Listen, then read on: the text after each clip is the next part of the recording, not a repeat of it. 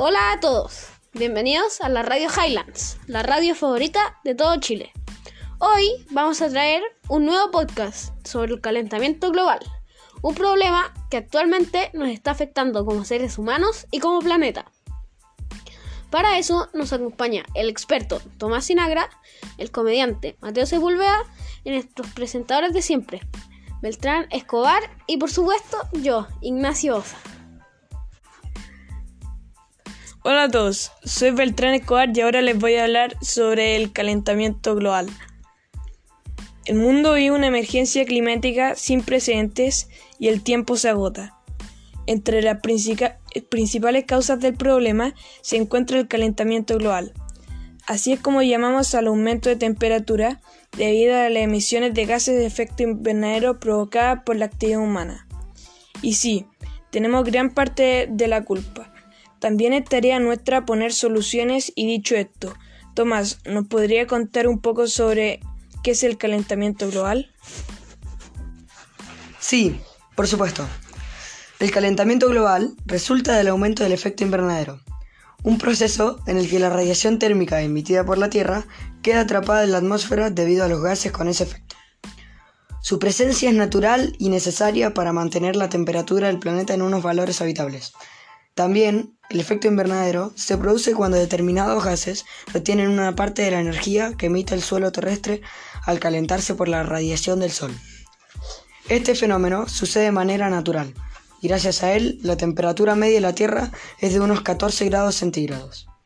Dicho esto, ¿cómo creen que el calentamiento global puede dejar de crecer debido a que la temperatura global ha aumentado a una tasa promedio de 0,08 grados?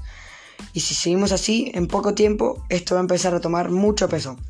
Tanto que, que capaz nosotros, los humanos, nos extingamos. Yo creo que podríamos dejar de usar los autos a benzina debido a que la benzina tiene uno de esos gases efecto invernadero. Y además no es tan difícil ir en bicicleta o en scooter al trabajo, o para los más flojos se pueden comprar un auto eléctrico. Broma, pero si yo vivo a un minuto en auto. Además, qué cansancio hacer ejercicio. Muy bueno el chiste, Mateo.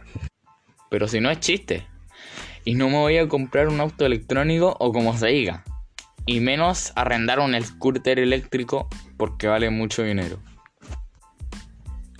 Volviendo a ponernos serios, yo concuerdo con Beltrán, pero me parece agregar que dejemos de usar los plásticos, debido a que los plásticos que no terminan en el mar, matando a los pobres animalitos, también se queman. Y ese humo crea gases de efecto invernadero muy contaminantes. La verdad es que poniéndonos serios, los ejemplos de ustedes son los más comunes. Ahora les voy a decir unos ejemplos que todos hacemos, pero no sabemos que afectan a la temperatura. 1. Cambiar la luz de casa. Podemos explicar que conviene cambiar el tipo de luz que usamos en casa y en la escuela, así como en los lugares de trabajo y comercios, porque si usamos una que contamine menos, estaremos ayudando a reducir el aumento de las temperaturas.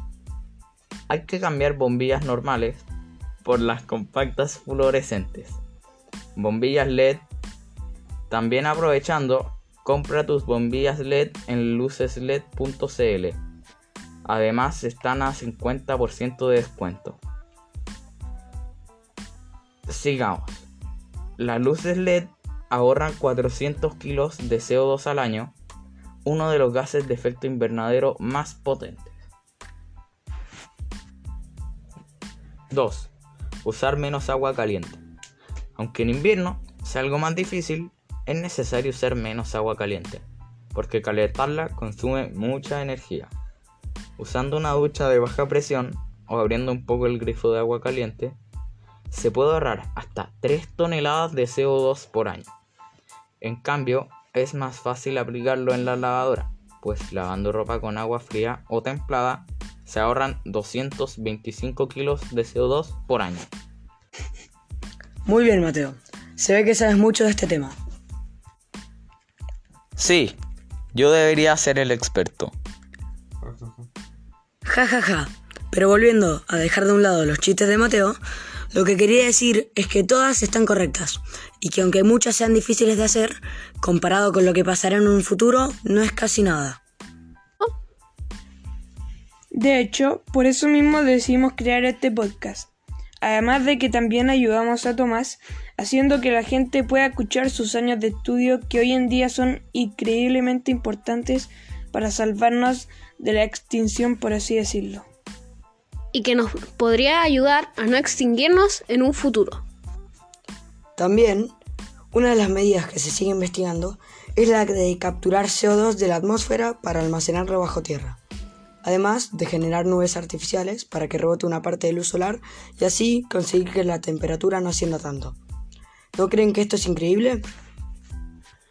Sí, y mucho más que eso. En cualquier caso, tenemos muchas acciones que también están en nuestras manos y que podemos llevar a cabo sin complicarnos. Cambiar nuestro destino climático también depende de ti. Dicho esto, antes de cerrar el podcast, quisiera eh, decir o traer un proyecto que he estado trabajando sobre los beneficios de la iluminación LED.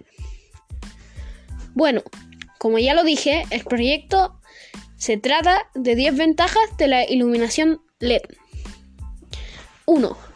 El bajo consumo de la luminaria permite un importante ahorro energético. La eficiencia de la iluminada es iluminaria perdón, está basada en su amplia vida útil frente a la tradicional su bajo consumo y su bajo consumo energético. 2. Poca emisión de calor.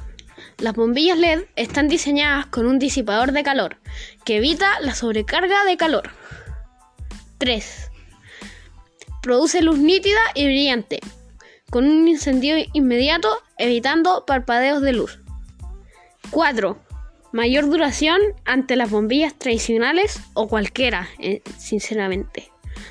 La vida útil de las bombillas LEDs puede llegar a estar entre 20.000 y 50.000 horas de vida, que son 6 años aproximadamente, mientras que la de una bombilla normal está en torno a las 2.000 horas. 5. Facilidad de instalación. Siendo sincero, yo lo, he, yo lo he probado debido a que me cambié a las luces LED y es bastante más fácil instalar una luz LED ante cualquier otro tipo de luz. 6. Importante ahorro de factura de la luz. El ahorro, el ahorro perdón, puede suponer hasta un 80%. 7. Posibilidad de control de intensidad lumínica con control remoto. Algunas luces LED tiene integrado un regulador para cambiar la intensidad y tono de la luz, dependiendo de la calidad deseada.